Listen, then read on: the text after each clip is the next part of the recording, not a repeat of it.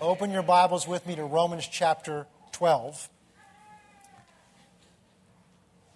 And we're going to continue along in our study. We've been studying for this really since February of this year this concept in the Bible of growing up. Growing up tells me I'm not where I need to be yet. But the word growing implies a process. And so we're all somewhere along in that process of, well, another word for growing is maturing, of maturing. We've talked in the very beginning that God loves us enough that when, he, when you called on the name of Christ and, and He came into your life and into your heart, He doesn't leave us where we were.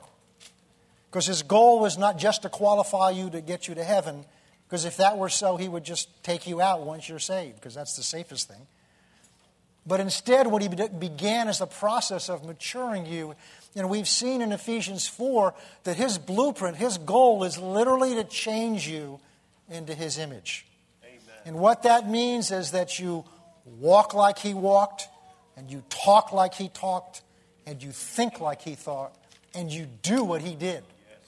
And then we began to refine, discover from God's Word that His plan is not just for us to learn and grow and mature to do that individually, but literally to come together and do that together because we discovered that we are his body on the earth.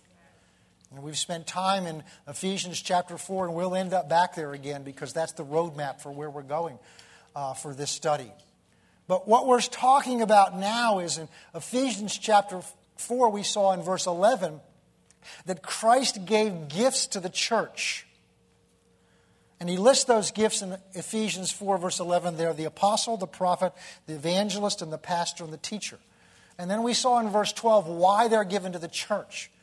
They're given to equip the saints. And we saw what that word equip means is the word equip means to mend or make whole. So part of those gifts are to help for the Spirit of God to use those gifts to bring wholeness to us. Wholeness to us personally, because many of us come to Christ hurting. We all come to Him hurting in some measure, but some of us more so than others. Some of us hurting in our souls. Some of us were injured. Physically, some of us were injured, more importantly, emotionally and spiritually. And so we come to be mended and made whole, but the, the mending and the wholeness is also for the, His body to be brought together and made whole. And then we saw that the other meaning of that word, basic meaning, is to equip, give to you the equipment to do what you've been assigned to do. We saw that those ministry gifts are to equip the saints, and we've discovered in our study that the saints mean all of us. Eh, once you're in Christ, you're a saint. Doesn't mean you're acting saintly, but that's who you are. And so we're in the process of learning to act like who we've already been made to be. And so we see that those gifts were given to equip the saints, all of us, so that we could do the work. And then we discovered in verse 12 that what we've been assigned to do is work, which basically means to do something. So to simply spend our life worshiping God and, and sitting in chairs and learning and growing is not to do the work of the ministry, not to do the work. We've been called to actually accomplish something for Him. We saw in the book of Revelation that Jesus sent a report card to seven churches, and when He did, He came and said, Have you been doing what I sent you to do? There's a word that just keeps jumping out of me in almost everything I read in the New Testament, and it's good works. We're not saved by good works, but we're saved so that we can accomplish good works for Him. so there's things we're assigned to do. And that's what we've begun to study because the next part of chat, verse 12 of Ephesians 4 says that, so that to do the, the where, um, a, those gifts are given to equip the saints to do the work of the ministry. And that's the word that we've been studying over the last few weeks. We saw that that word is diakonos, which literally means a table waiter which means to perform something that helps.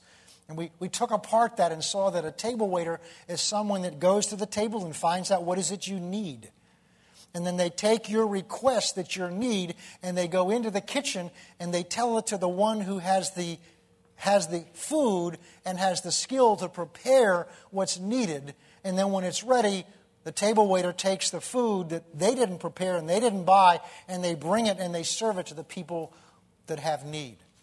And so we see that as the word ministry simply means to, to meet other people's needs with something you can't prepare. You and I don't have the answers. No, we have some answers, but you can't change someone's life. You can't fill the void in someone's life. You can talk to somebody, but you can't, you can't solve their problem. One of the things I had to learn early on as a minister is that, that I can't, you know, it was overwhelming to me at first until I realized I can't meet any people's needs. But I'm a table waiter. Amen. I can find the need and then I can go to the one who can. Amen. I can go and I can get the word. I can get the food that meets people's needs of their soul. And that's what I'm doing this morning. Amen. I'm simply serving you. I'm serving you something that God's given to me. In some cases, He gives it to me on the spot. But the Bible talks about in the Old Testament, the children of Israel had to learn a lesson. We saw that a number, a lot earlier, not so much in this study, but in Deuteronomy we saw in, in, in verse chapter eight uh, that Jesus said that I, you were, or Moses taught them. He says God trained you and tested you in the wilderness because He wanted you to learn that man does not live by bread alone. And what's the bread He was referring to? The manna that came out of heaven. God fed them physically every day with food that He provided for them supernaturally. He satisfied their need, provided for their need, and He was trying to teach them to trust Him every day, that He would satisfy that need. And then Moses realized that the, the real lesson in that is that they were to learn that man does not live by that kind of bread alone, but by every word that proceeds from the mouth of God. So we discover that the Word of God is food to us. And then we see that Jesus in John chapter 6 said, I am the bread that's come down out of heaven. So He is the bread that satisfies our soul. He is the only one that can meet our needs. And so my job is to, is to, is to take that word and to serve it to you so that His Spirit can anoint that word to your heart and meet your needs. Your needs are not just the, what you're aware of, but often our needs are to prepare us for what is to come and prepare us for what we're called to do. And so that's what we're about this morning. Is we're about I'm a table waiter. I take the food from the kitchen and bring it to you and serve it to you. It's your responsibility to eat it. It's your responsibility to digest it. And in the process, you can enjoy it. So that's what we're about. So that's what we've been discovering. And now what we begin to do is that's what the word ministry means. It means to serve, it means to take something, it means to meet people's needs. And now we're over in, in Romans chapter 12 because here is a description of some of those gifts. And as we go through these gifts, we're not, don't, don't, don't focus on, well, where's my gift? We're going to, the purpose of it is for allow the Spirit of God to help you to identify it so that you can begin to use it. And we're going to start and go down some of these gifts right now. So, again, in Romans chapter 12, in Romans chapter 12, we're going to pick up in verse 3. And then we're going to pick up with the gifts that we left off with. For I say, through the grace that was given to me, and we talked about the fact that grace essentially means that God is a gift. It means something has been given to you. And by the very essence of the word gift, it means you didn't earn it or pay for it. If you earned it or you paid for it, it's no longer a gift, it's something that you've paid for.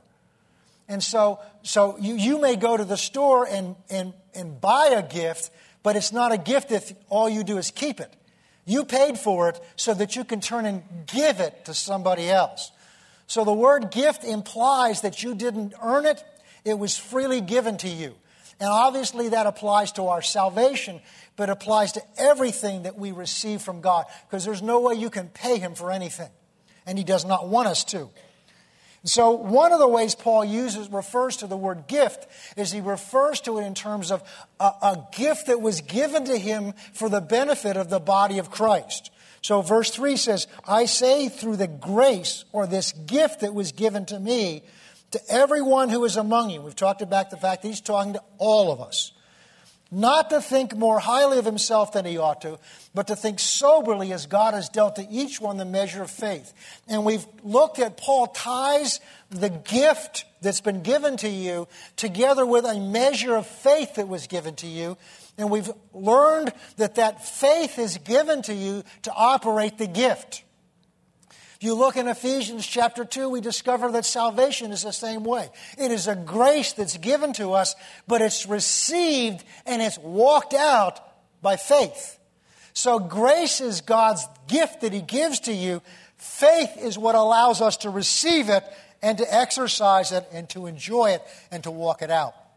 And that's true of the ministry gift, the service gift that God has given you, just as it's true of your salvation. So God has given to every one of us some gift to be used as a blessing to the body of Christ, to be used to, for Him to exercise through you. And He's given to you the faith that's needed to operate in that gift. And we talked about that before, so I'm not going to go back over that. For we, verse 4, for as we have many members in one body, and all members do not have the same function, so we being many, talking about part of his body, are one body in Christ, and individually we're members of one another. So not only do we belong to him, but we belong to each other.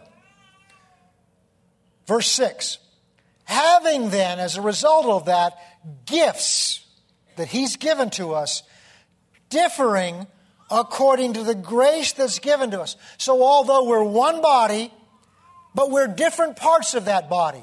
And as different parts, we have different functions, just as your body has different members, different parts, and they have different functions, but it's still one body. He says, in the same way, God's given you gifts, and they differ according to the different purpose or function that they have in His body. So we're not all teachers. We're not all preachers. That's just a different function. So the differences that we have are simply differences of function. So if one gift makes you more visible, obviously the gift that God's given to me as a pastor and as a teacher makes me more visible, but it doesn't make me more valuable. That's right, come on. It makes me more visible but it doesn't make me more valuable. Because the difference is simply in function. My identity, who I am, comes from whom I belong to. Amen. I am part of his body. Just like your hand's identity, my hand's identity, it's John's right hand. It has a function that's more visible than the function of my little toe. But it's not more valuable to me than my little toe because I wouldn't cut my little toe off for anything. Because it's my little toe. So it's just as valuable to me as my hand because it's part of me. Now, my hand may serve a function that's more useful or more valuable, but my hand is just as valuable to me as my little toe. You understand that? Because you're just as valuable to God as I am, or as, as Billy Graham is. Your value to God is because you belong to Him. So he did, this is so important because he did not choose you because of what you could do. He chose you because he loves you. And once He chose you and you received His call, you became part of His body. That's what makes you valuable to Him. That's your identity. That's who you are. Now, as part of the body of Christ, I've been assigned a function. As part of the body of Christ, you've been assigned a function. But that function, that doesn't make you any less or more valuable than I am or Billy Graham or someone else. The function's different, but who you are is the same. You see that? Because we get confused. Because in our world, in our society, it has a different value system. In our society, your value is based on what you do and what you produce and what you have. That's how we, what's how in the world system we assign value. What can you can do for me? Now that's so important because we're now in an age where our society is beginning to value you based on what can you do for the society?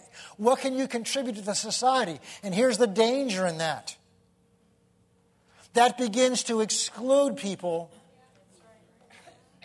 that don't provide any obvious valuable contribution to our society such as the elderly and the really young.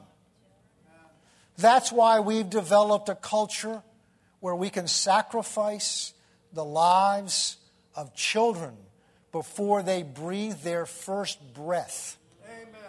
Why can we do that? We can do that because we've, they have no, they are of less value to us in our society than the rights of that mother who conceived that child in her womb. Her rights are more valuable, even if her right is only being exercised for her convenience. Her right is more valuable to our society, let alone to her, but our society now recognizes this than the life of that child in her womb because the life of that child isn't producing anything. In the same way, we can put people away and forget them because what are they doing for us now? And the danger is where do you start drawing those lines? Where do you start drawing those lines? When, when, when, when resources begin to become short, do we get rid of the ones that don't produce so that we can keep the ones that do produce? Why? Because in our society, our value is based on what we can do, not on who God's made us to be. So we develop a political system, we develop a philosophy, we develop an approach on life which is based on what's the greatest value for the good, as if it's an economic or, or, or an accounting calculation. And God looks at us as individuals. He saves us as individuals. He makes us part of His body. Your value is because God loves you and you're part of His body. Your function is where our differences are. And so that's what this verse is teaching us. All right. And, and, and that principle is so important because what happens is we begin to, we begin to, uh, we be, we're human. We gauge ourselves by one another. Well, I could never do that. I'm not very important to God. Why? Why are you not important to God? Well, because I don't do much. I don't have much to offer. You were important enough that He gave His own Son's life in your place. That's how important you are to Him. In other words, He wouldn't cut off you for His, like I wouldn't cut off my little toe. Because you're part of Him. You're part of Him. That's who you are. Now, you have a function, but that's not who you are. That's your assignment. That's your calling. But that's not who you are. Who you are is a child of God. Who you are is part of his body. Acts chapter 9, Paul, on the way to Damascus to persecute parts of his body, Jesus arrested him on the road and stops him and speaks to him. And the words that Jesus speaks to him are so significant because what does Jesus say to him? He does not say to him, Saul, Saul, why are you persecuting my church? He said, Saul, Saul, why are you persecuting me? Well, Jesus was seated at the right hand of the Father. But Saul, that, but that's just the head of the body part of the body was in Damascus. And Paul was on his way to take part of his body and throw it into jail. So the head of the body spoke to Paul and said, You're persecuting part of me. When someone does something to you, Jesus takes it personally because you're part of him. When we do something to someone else in his body, he takes it personally because we're also doing it. And we're going to see that more clearly. Maybe not today, but next week. We're going to see this more clearly. All right.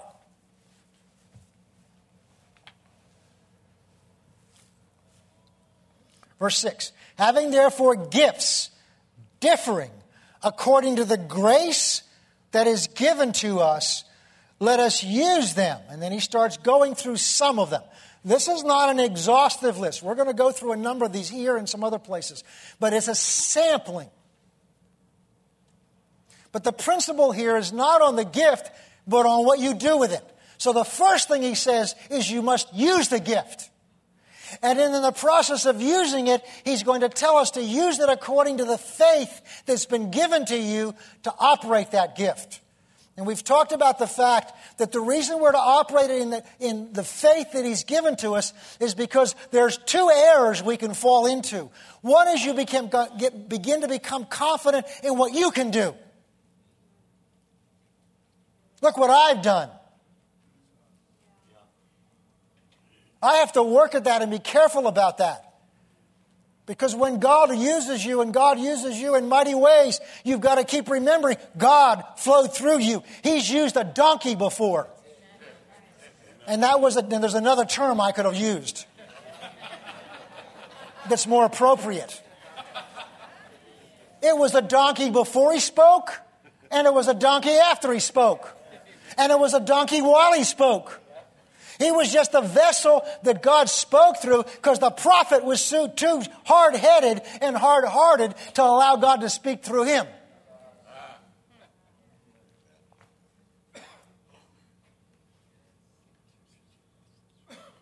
So we need to use our faith to recognize it's not me, it's God working through me. On the other hand, we use to use faith because we, because we look at ourselves and say, well, who am I that God would use me? You're part of his body. In both cases, the error is I'm looking at me. That's right. Either I'm looking at me and says, whoa, look what I can do. Or the other error is look at me, I don't think, I don't think I can really do anything. In both cases, the error is I'm looking at me and what I'm capable of. I'm looking at what I perceive are my own natural gifts instead of looking at the gift God's given to me and the faith that He's given to me to operate in that gift. So if prophecy, then prophesy. Now, in each, each one of these gifts, each one of these gifts, recognize that God is working through you. And we talked last time about the fact that you need to operate in faith if you're going to prophesy, because you're saying, I'm speaking for God. So that takes faith. But we've seen that there are men and people that have done that because they had the faith that God was actually speaking through them. Verse 7, then we saw, or ministry, that's the same word diakonos, or service. Let us use it in our serving one another, taking care of one another's needs. He who teaches in teaching. And all what teaching is, is teaching is the ability to take something and explain it so someone else can understand it and apply it. In fact, the, the real test of, of, of a teacher's gift is to take something complex, understand the complexity, and then able to communicate it simply enough that a child can understand it and apply it. Amen. That takes a gift to do that. That takes a gift to do that. But it's so important because teaching, preaching is what inspires us to do things. It gets us up and moving. We want to go, yes, like Pastor Ray does, you know, the, you know, whatever the dances things he does. You know, but yeah, yeah. But what pre- preaching gets us moving and inspired, it gets our blood going. It inspires us. And we need that. But teaching is what allows me tomorrow morning to take what I heard on Sunday and do it. We need both of them.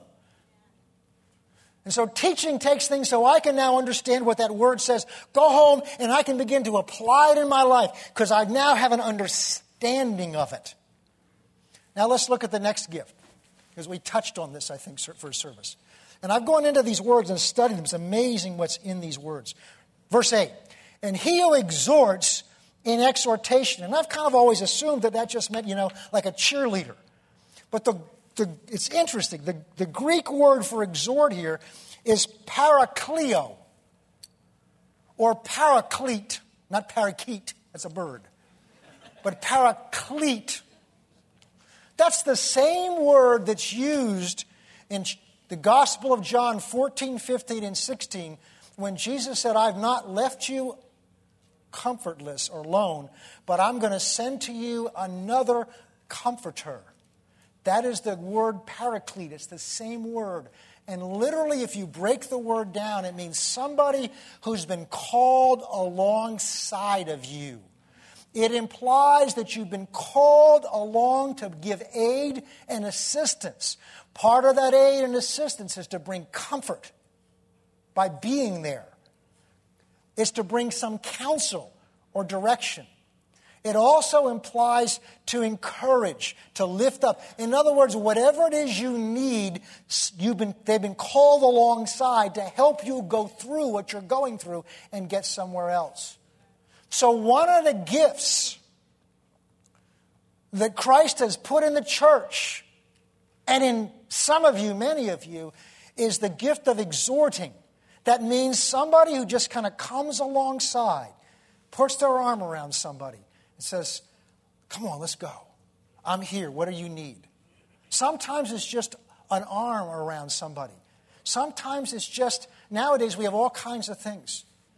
Last night I was getting ready to go to bed and my phone buzzes and I look down and there's a text message saying, just encourage you, love you, appreciate what you've done. It's like, that just lifted me up. Was I down in the pits and discouraged? No. But just, I felt just, just lifted up. That someone care enough to just communicate, you know, a few words. That's parakleo, coming alongside. I've been around other ministers and they'll say things like, you know, boy, it's tough, you know, the people in church, they don't appreciate what you do for them. I said, our people do. Over and over again, people just speak words of encouragement and support. Words can do it. So what you'll find is, is there'll be something impressed in you. You know, I just, I just want to go shake hands with that person. That could be a gift. It certainly is. It certainly is. You don't know where that person is. I was in here Friday just praying, and, and, and, and, I just felt the Spirit of God says, There's some things I want you to do. He didn't speak to me that way. What I felt was a desire to, to encourage two particular people just to go, and, I didn't get the word go encourage them. It was go just ask them how they're doing. Talk to them. In the process, things came out and we just talked a little bit. And what happened is I was in, that was coming alongside of them just to help us go through things, just to help us remind God's there. God's still there. So what you may just feel in yourself sometimes is, you know what? I just I want to just go say hello to that person or call this person. Just you feel a desire to call somebody that's a gift. It certainly is.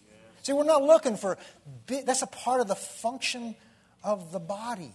It's the body ministering to itself, taking care of itself, and, and, and helping itself. So it means to be called aside of someone, alongside someone, and kind of help them along through whatever they're going through. It may involve giving them some counsel, because in this case, Friday I did. It may call just, it may just be, you know, look, you're going to make it. I've been through something like that. You're going to make it. I've done it. It may be just, you know, I love you. I'm here. If you need something, call me. It may be something just, we think that's so simple, but it's vital. Have you ever been in that spot? And somebody just reached out to you. You know how important that is. See, God's will is for all of us to get there because we're all part of his body. Just like you didn't leave part of you at home. You didn't, did you? Okay, you didn't leave your brain at home, did you? Okay, all right. Sometimes we wonder. Sometimes I wonder if I did. All right, we'll move on here. These are so rich. He who gives with liberality. Now, I've always, I never really studied that word until I was looking through these verses the other day. And I've always assumed giving means what it says, and it does. We're all called to give because that's God's character and nature.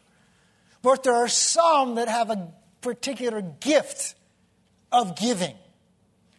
And I've always assumed it was primarily finances. And it is finances. But literally, the word, I'll give you the Greek word, not that you're going to ever get tested on this, but it, I get excited about it, so just bear with me. The word is metadidomi, M E T A D I D O M I. M E T A D I D O M I. It literally means to give a share of, as distinct from just giving.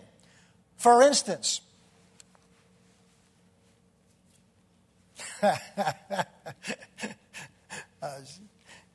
we were out shopping yesterday, and uh, the store we were in, the salesman came to me and he said, yeah, we're, we're trying to be more and more careful about what we eat because I want to be around for a while. I want to be for my wife, my family, and for you.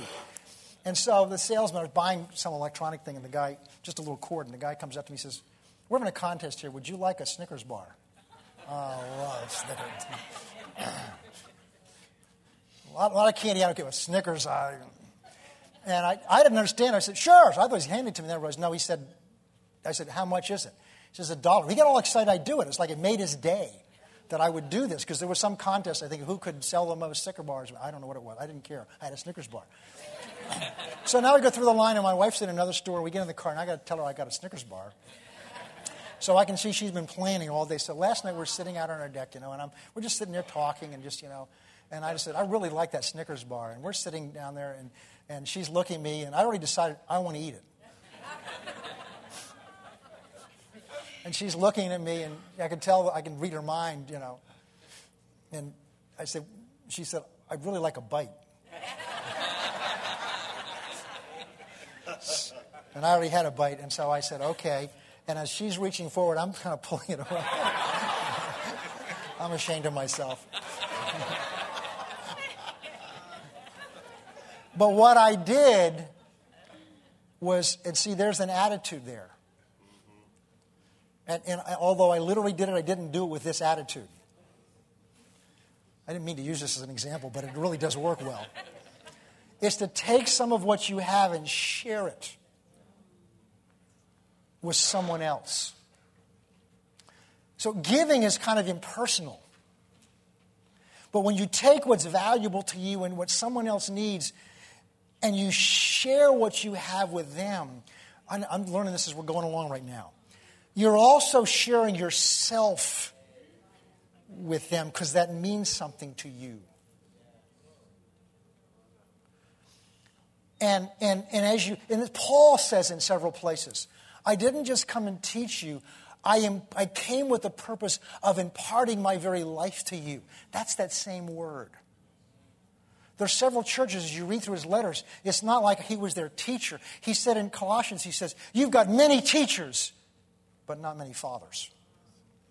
A father doesn't just instruct, he gives of himself. That's where their life came from, literally. But he doesn't just stop there. He gives of himself, of his time, of his heart, of his caring, of his prayers. So, this word of, of and this is a gift, of giving of yourself. And when you do that, what does it do? It creates a greater connection. When you share something with somebody, even if it's a sandwich or whatever it is, or something bigger, and you share of your time and give of your time and of your talents to somebody else. That's what this word implies. But notice it says to do it liberally. Now, liberally is an interesting word. I've just always assumed that liberally meant you give a lot. But the word liberally is haplotes, H A P L O T E S. And it means to give in simplicity and sincerity or singleness. Simplicity, sincerity, which means your motive is sincere. My motive last night was not of the greatest sincerity. I hate to have to share this with you, but it fits perfectly. So it's not just that, hey, I shared part of my Snickers bar with her, but I didn't share it liberally, especially when she, I'm pulling it out. it means in sincerity, not with other motives, not with strings attached. Not I'm giving this to you, but now you're going to owe me something. That's not liberally. That's not with sincerity. That's not really sharing. See, when you've really shared something with somebody, you've let it go. You don't even remember it. Oh, what I did for them. If you keep score in your mind or keep accounts in your mind, you didn't share it with them, you gave it to them. Because sharing your heart goes with it, with simplicity. Now, it implies a generosity. But it's, see, liberally and generously is not just the amount, it's the heart that goes with it. In many times, people have done those things for me, or I've done them from other people, and that money's long gone. But the effect of their sharing their heart with me in a tangible way, or of my sharing my heart with them in a tangible way, that's still there. That memory and that connection is still there. So to give doesn't just mean, well, you know, you, you, you, you ever been in places where somebody comes up and put a bucket in front of you, you, you know, you give because you don't want to be embarrassed, you give because you're supposed to. That's not this word. This word means I see a need, my heart's touched with it, and I want to share what I have with you. And in the process, I want to do it out of true sincerity because I care for you and what's happening to you. Let's look at another word. This is, this is the one I really wanted to get to because these are all kind of related to each other. He who leads, leads with diligence. Now let's think about leads for a second. The word in Greek for leads means just that it means to lead.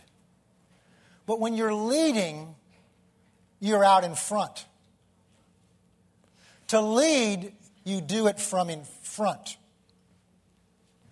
which means I asked the Lord that one time when I was first discovering that I was to be the head of my family, because I wasn't trained that way growing up. And many of us weren't. And I began to read my Bible and read some other books that explained to me that as the head, as the father, as the husband, I was of my family, which meant I was responsible to God for it, and I was the leader. And so I went to God looking for this complicated dissertation on what leading means. And I said, God, what does it mean? I don't know. What does it mean to lead my family? It was real simple. He says, You do it first. I didn't want to hear that. I'd rather have a long dissertation that I could spend time studying, but he says, You do it first. That means you go out in front. Notice the, the, the example the Bible uses, another example of, of Christ and the body, is he refers to himself as the good shepherd. A shepherd leads his sheep. Now, have you ever seen cowboy movies where they have a cattle drive? Shepherds lead, cowboys drive. You drive cattle, you lead sheep. To drive cattle, you get behind them and make threatening noises to them. Crack the whip. You scare them, you alert them, you jolt them, and you need a bunch of them to kind of herd them in a general direction. But Jesus said, I am the good shepherd. And then in, in 1 Peter chapter 5, Peter says to those that were leaders, shepherd the flock of God that's among you. So a, a, a leader has to go in front and do it first and prepare the way. The word, in, the word to leader, be in front, literally means, is arche in Greek. It means to cut a path in front to go, in front, to go away. You've seen the geese and the, the birds when they fly south. They, they fly in a V shape. And they do that because the one in front is, is pushing through the air so that the ones behind them don't have the same effort to go through. And of course, in their case, they alternate that role. And so it means to lead. Now, what you do is, it's interesting. How do you identify this gift among people?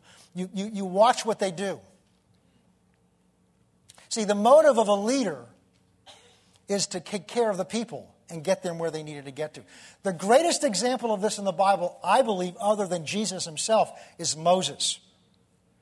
God gave Moses the responsibility to take several million people somewhere they didn't want to go. They just didn't want to be where they were. All, all they did, they didn't ask God to take them to the promised land, they asked God to get them out of Egypt. But God had a calling for their life and a purpose for their life, was, which is not just to get them out of Egypt, but to get them into a land He promised them. Moses' job was to lead them from the place they wanted to get out of into the place God wanted them to get to. That was his responsibility. And there were many cases where he was frustrated. There were many cases where they didn't want to go. And notice where Moses spent his time in those cases. He spent his time with God and not with the people. He didn't spend his time down with the people finding out where they were. He spent his time with God because God knew where they were. A shepherd needs to be in touch with his people enough to know where they are physically, but in touch with God enough to know where he wants to take them. And so a leader is someone who'll just lead. So you watch people around you. A situation develops. If you have a situation that suddenly develops and nobody's been assigned, watch what people do. Someone will take charge. Someone will take charge. Now, not everybody's a leader. You, there are different capacities. You're, if you're a father, you're a leader in your home, you may not be a leader in the church. You may be a leader in the church over some area. So it doesn't mean the leader's the pastor, you're just directing somebody. You're doing it first. You're the one that's out in front to get something done. So to lead, to lead with diligence. Diligence means you do it every day, whether you feel like doing it or not. Diligence means I just keep at it. I don't keep at it. Because I, I don't know about you, but when I find when I first start something, there's an excitement. It's like, oh, wow, you got a new job. It's exciting. You know, and then you're there a couple of weeks, and now it's not quite so exciting. Now it's work. That word there again. And there is an aspect of ministry which is you get up in the morning. It's just like any other job. You do it. You do it because it needs to be done. So if, your if your calling is in with the nursery and you don't feel like coming today, but you do it because you do it with diligence. And what we're going to learn is everything we do, we do as unto the Lord. I want to get into this next word because this is important. And the next, the next gift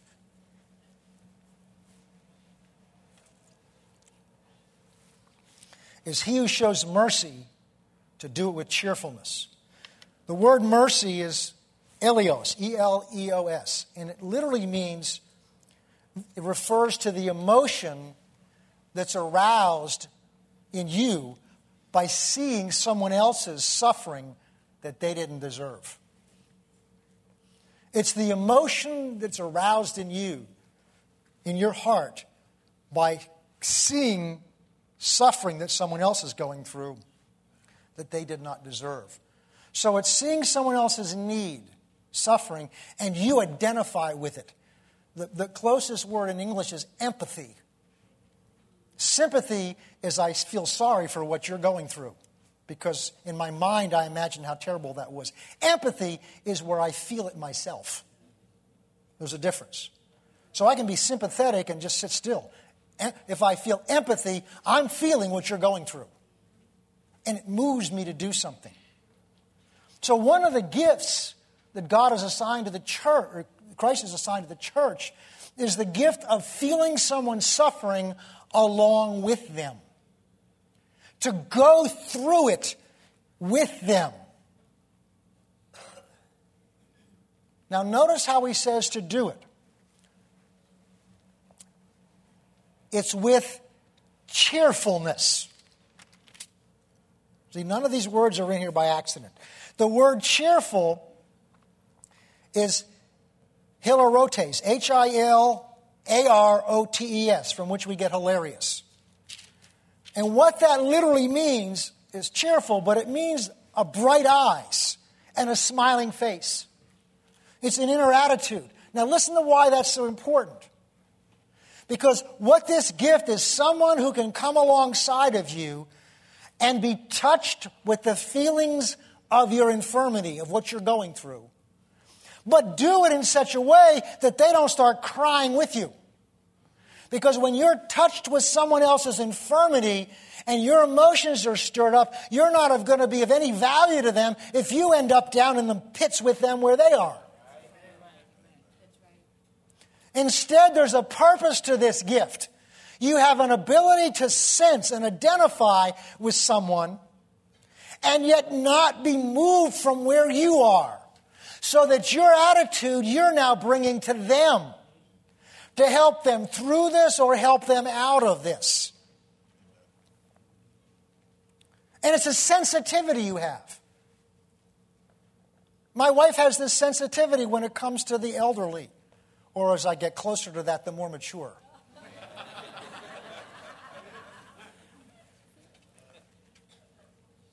She feels where they are. I've walked into rooms with her and seeing people just, I mean, I look at them, my senses are going, whoa, there's nothing we can do here. I mean, I walked into a room and there was a lady that was sitting, and they had her propped up in a chair, tied up because she'd fall out. And she's living over like this, and I don't want to gross anybody out. They have a TV right in front of her, and she's drooling down here, staring like this. I looked at that and said, Bless you. you know, it looked overwhelming to me. My wife looked at her, and a compassion rose in her. And I watched this happen. It's like she forgot who she was. And she didn't, she forgot what this woman looked like. And she was feeling what this woman was feeling. And she went over and she took her, she got her name, spoke her name to her, and took her face in her hands and just began to look into her eyes and talk to her. By the time, you may know who she was, by the time she left, this woman was looking at my wife and smiling. Now, I know people in there are busy and they can't all do this. But my point is, the compassion in her was God's compassion for that woman. And we look at them and say, well, they don't have any value. They're too old. You know, there's nothing they can do. God looks at them and say, I love that person. Fact, one of the things we're going to see is the people who God's heart moves towards more than anyone else are the helpless. Not that he doesn't love them anymore, He's, he, he feels their helplessness. And so we see here there's a gift of compassion. There's a gift of compassion and caring for people, that, that of, of, of just identifying with their suffering. It may be different. I, God put it in me. I, I see people that are homeless. I just, I can drive down the street and out of the corner of my eye, I can see them. My heart gets moved. God builds in you a sensitivity, and that's part of that grace. So there's some people you're sensitive to, other people may look at it and say, Well, I see it. But you say, I, But I see it. And it's different because God's put in you a sensitivity. Well, that sensitivity is there for a reason that we'll talk about next week.